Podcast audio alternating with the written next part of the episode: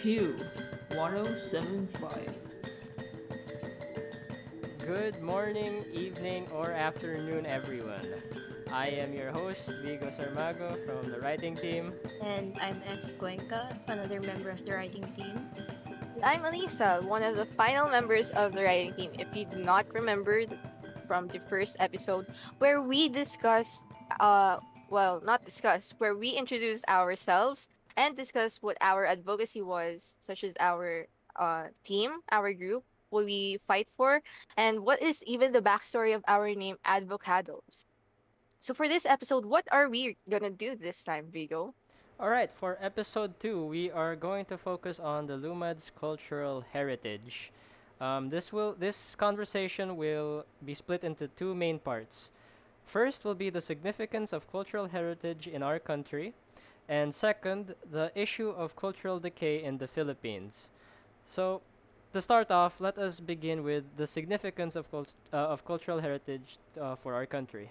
Well, for me, our cultural heritage is what sets us apart from other places, and it's what makes us unique. It's basically what forms our identity as Filipinos.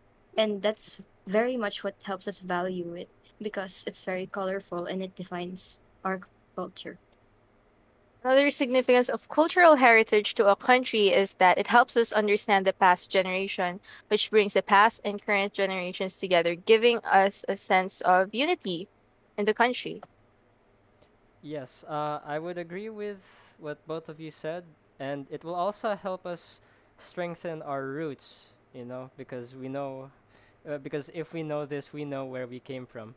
Uh, apart from that, the Lumads culture is very diverse. They have so many uh, dances, rituals that they do, and maybe arguably the most impor- most importantly, they have a lot of languages that uh, they speak that we should all preserve in order to keep our identity safe, you know, not washed, to keep our identity very colorful and vibrant, and to make us stand out amongst the crowds of many other countries.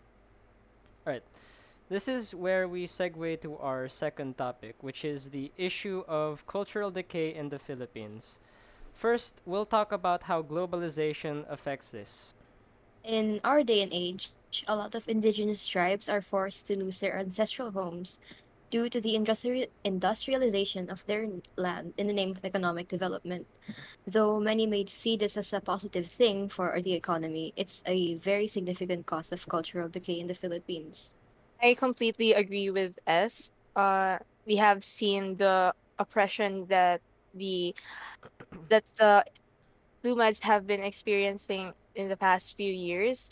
And another reason of cultural decay is that a lot of us tend to give more importance to the cultures of other countries for the sake of keeping up with the trends of modern society. And it makes us end up forgetting our own, and it just loses its meaning of importance. Um, yeah.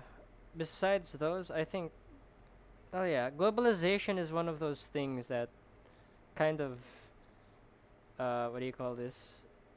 Destroys the Makes di- us the diversity.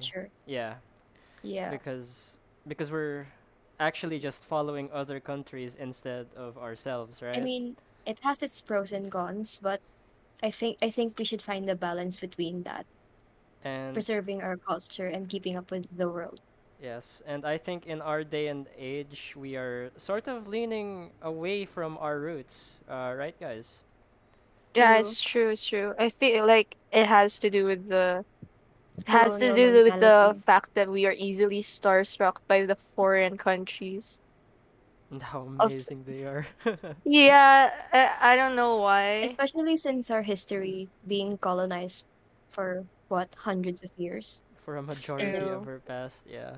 I think, well, besides from all that, I think uh, the internet sort of enhanced um, the widespread of globalization, right? Because information from other places can be, you know, easier to find and it's easier to look for things now more than ever. And would you guys agree with the notion that more people are just not interested in you know, Philippine things, like in Philippine products, Philippine culture, so on and so forth? Yeah, uh, actually, yes. One of the things I've noticed, and we've discussed this in even Filipino classes, it's like the loss of uh like caring for our own language and we tend to prioritize English over other dialects and stuff. I think it's because as at a young age we're taught that English is better because it helps us keep up more with the world. But yeah, and we just kind of grew up with that mindset, right? that's at the cost of our identity as Filipinos. Yeah, and it is a sad thing that not a lot of people still know about the Lumads, right? Yeah. Um, especially because of the problems they are facing right now, which is something we will tackle on later. But um, yeah, uh, is that all you guys have for globalization? Yeah, pretty Yeah. much, I think so. All right. So are we done for today? Oh no, we still have Yeah, a I- couple more. Oh, okay. So what Oh. are those things? All right. So for the second, we are going to talk about the loss of their cultural land or their ancestral lands. Um, what do you guys think about this? Well, I have stated about the oppression, so well, they they're being dri- driven away from their own properties is is because of the rich lands. It's like the hunt for like more grounds to build more buildings, being as far as I remember. away. They're being driven away, but with violence too sometimes. Ah, It's yeah, true. That is the sad part, and it's all because the government wants to make more money. Can't money, right? believe the government is behind it too. Yeah, it is an awful thing that the government of your own country is against you and your well, your very Filipino culture, right? That's one of the reasons you said that a lot, not a lot of people know because a lot of people are very biased when it comes to the government. Ah, that too. They- There's a lot of idol worship, and they won't believe that their idols would do something like this. And their issue doesn't get reported that much on television or media, right? Ah, I mean, sure, there are like even the articles, there's not much. Sure, there are organizations screaming for them, but like, where are the articles? I've only They're found labeled like as a few. terrorists Mm-mm. yeah, that's when they're just trying to fight for the Lumads. I think uh what do you call this? I'm going to go a bit off topic, but this sort of thing isn't only happening to Lumads. One I have a story when I was in my old school. We went to a place called Tungkong Mangga, which was uh, uh it's it's where a farm is. Uh, when we went there, we saw a construction site. Uh, I think it was an MRT or something. Anyway, the point is they are being driven out from their lands because the government wants to build there. I uh, well, I feel like a Oh. lot of people. Wait, isn't it? Isn't it kind of also the same with the situation of the people suffering in poverty? Ah, How they're yes. being driven away from their homes Yes. because had a gonna build a condominium there. You have to get out. And the government never does provide a solution, like a home for them to go to. So it's kind of unfair and kind of disappointing. Yeah, in a sense, our world is becoming more pay to win, or at least Yeah. it's harder to be poor now because you need to pay to n- to not die. And When I've interviewed Oh. farmers before, even they admitted themselves that they don't feel like the government cares about them, and it's like every man for himself out there. uh, not to Have you seen mention, their response to COVID? um, Nakaka- you can't even get an ayuda or aid from the government. Uh, all right, but yeah, those are some things about it. Some of the many things that the the loss of ancestral land, so on and so forth, that are that is a problem that we are currently facing right now. All right, for Something that people need to think about more. absolutely. For our last topic in hand, um, do you think we are forced to ignore cultural origins to keep up with modern society? Well, yeah, I have Yes. mentioned earlier, uh, in part of global globalization on how we uh tend to give more importance to the cultures of others. What I me- meant by that is like, like colonization played a part on that. Is that the right word or colonial Yes, mentality? Colonial mentality. Mm, where we think that oh, this product it's it came from the U.S. It's gotta it's gotta be better. Gotta uh, be you better. know? Especially since a lot Yeah. of products here are imported and not really from our own. Yeah, I I remember. Uh, The brand right, worship. Marikina is like the capital of shoemaking, right? And it's Mhm. just sad that no one really buys the shoes here anymore. If you think about it, and it's like some of the products are just displayed on like a shoe museum. And if you look at them, they're great, but like it's not something you'd see people would wear now because they're into True. Nikes and stuff. It's not something people take much pride in Mm-mm. to say that they bought their shoes from Marikina Yeah. compared to say they bought it from Nike. And like, if even if you wanted to buy it, it's like others will look down on you, the ones affected by the colonial mentality. Yes, true. You're gonna like, oh my god, you bought that when this Even is if so they look much better. exactly the same. Mm. So that's where the force to ignore or ignore cultural origins for me comes in. So yeah. Uh, do you guys have any other aspects of modern society that prevents us from going back to our roots?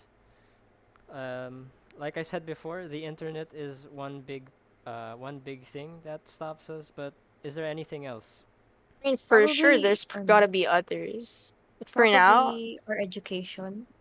Ooh, okay. Because even as kids, we're taught we're taught using English primarily in schools, right? Right. So we can't really help but internalize the thinking that English is better. It helps us learn more.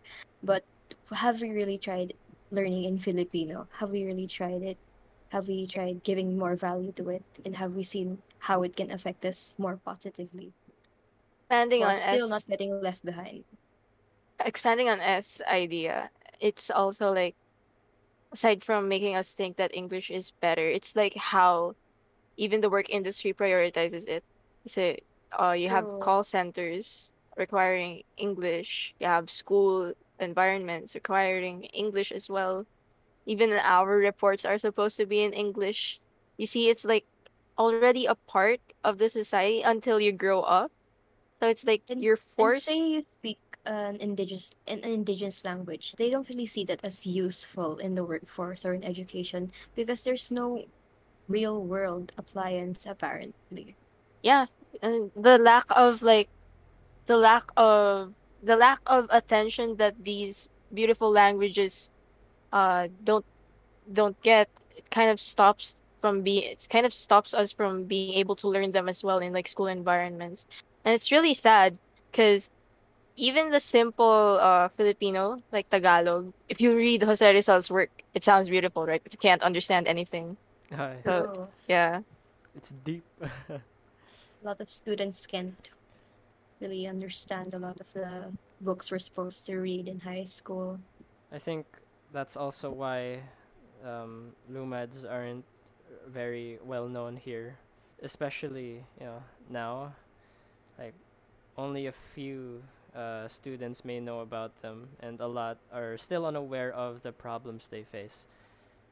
But I think that can be a discussion for another episode.